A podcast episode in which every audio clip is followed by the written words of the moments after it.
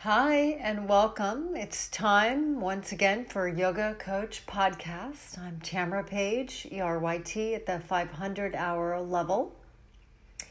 And during this very delicate and sensitive time that we're all viewing through the lens that's being presented to the world, it truly is with the utmost reverence to the men, women, children, warriors who are fighting for their freedom at this very moment from the most brutal forces of the unimaginable that we salute.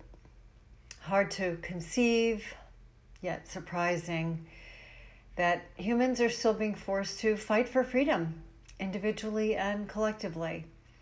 And for so many, the question is why? And how to wrap our brains around this or even process this existential crisis of this magnitude.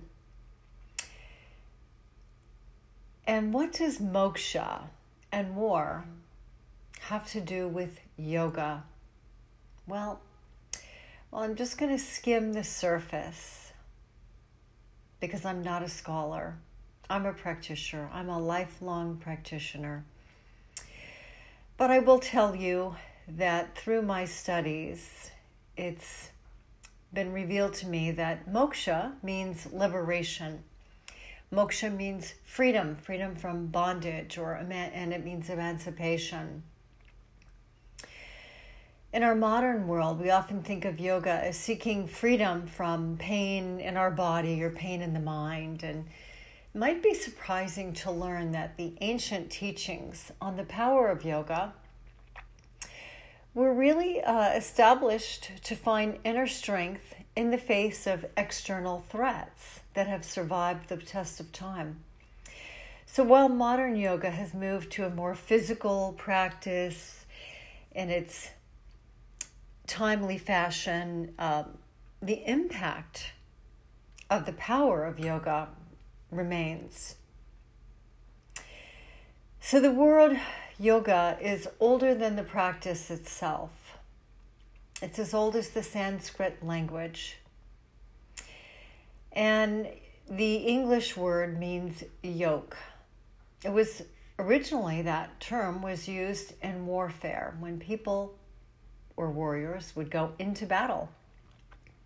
The aristocrats fought with horse drawn chariots as they would put the yoke on the horses before going to war. And that was the original sense of yoga warfare. So, anyone who's been to a yoga class is probably familiar with the terms of warrior pose, warrior one, warrior two.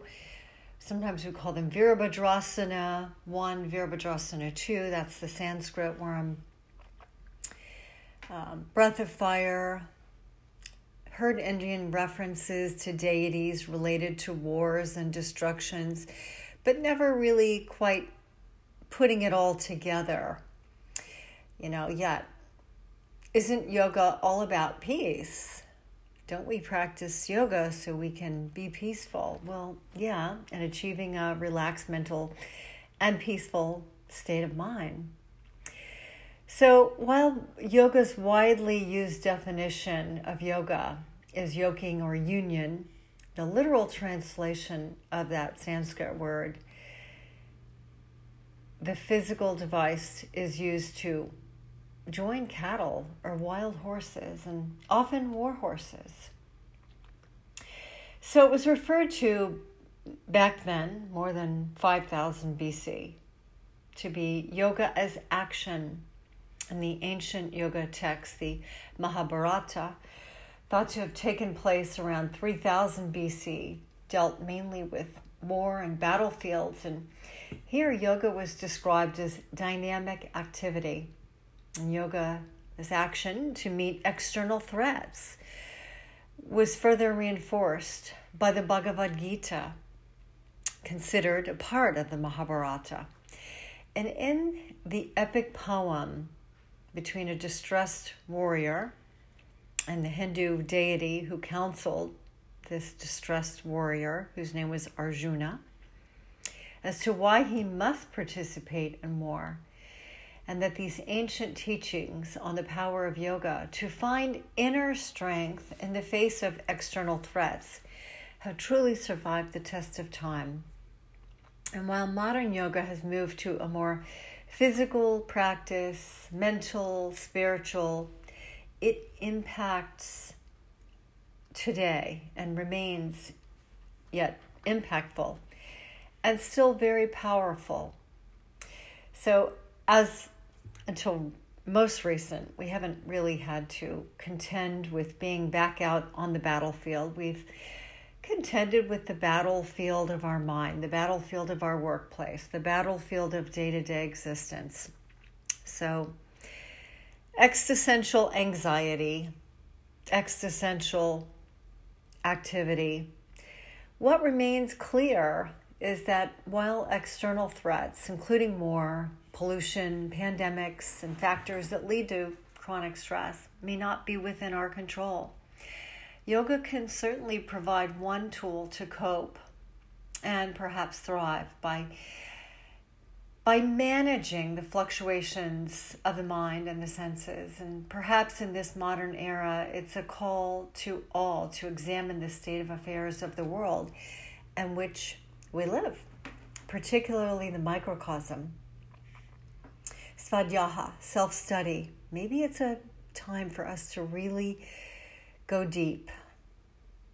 Get out of the shallow water, go into the deep for a little bit, do some self study and examine how are we influencing the overall well-being of the mi- the macrocosm?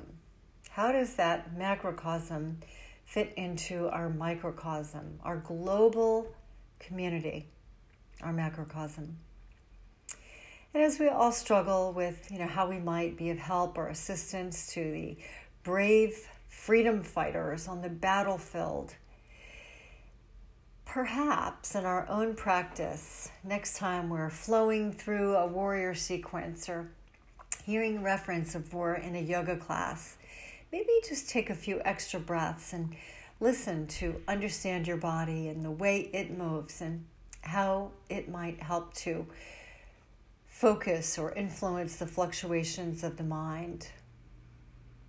More importantly, what if, in addition to observing passing emotions and thoughts. Perhaps we can stretch that as the bodhisattvas do and build upon that warrior strength to bring a sense of peace to not only those around us, but to those on the other side of the globe who are now confronted with a battlefield that's not restricted to that of the mind.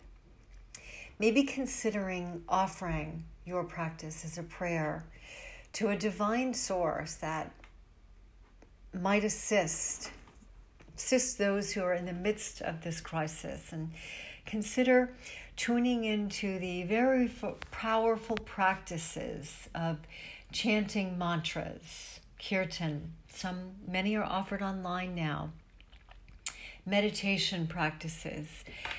So that whatever we're experiencing through our practice may be transmitted so that there is oneness, the thread that weaves us all together, all human beings on the planet. So that in this thread from the fabric of life, may we all join in oneness to find peace, experience harmony, love, and well being for all of humanity, and as we're all thread from the fabric of life. May we all live a life with freedom, liberty, and justice. May we all live in a world with kindness. May we experience a joyful, purposeful, and peaceful life. Above all, may we live in the universal force and flow of love. Namaste.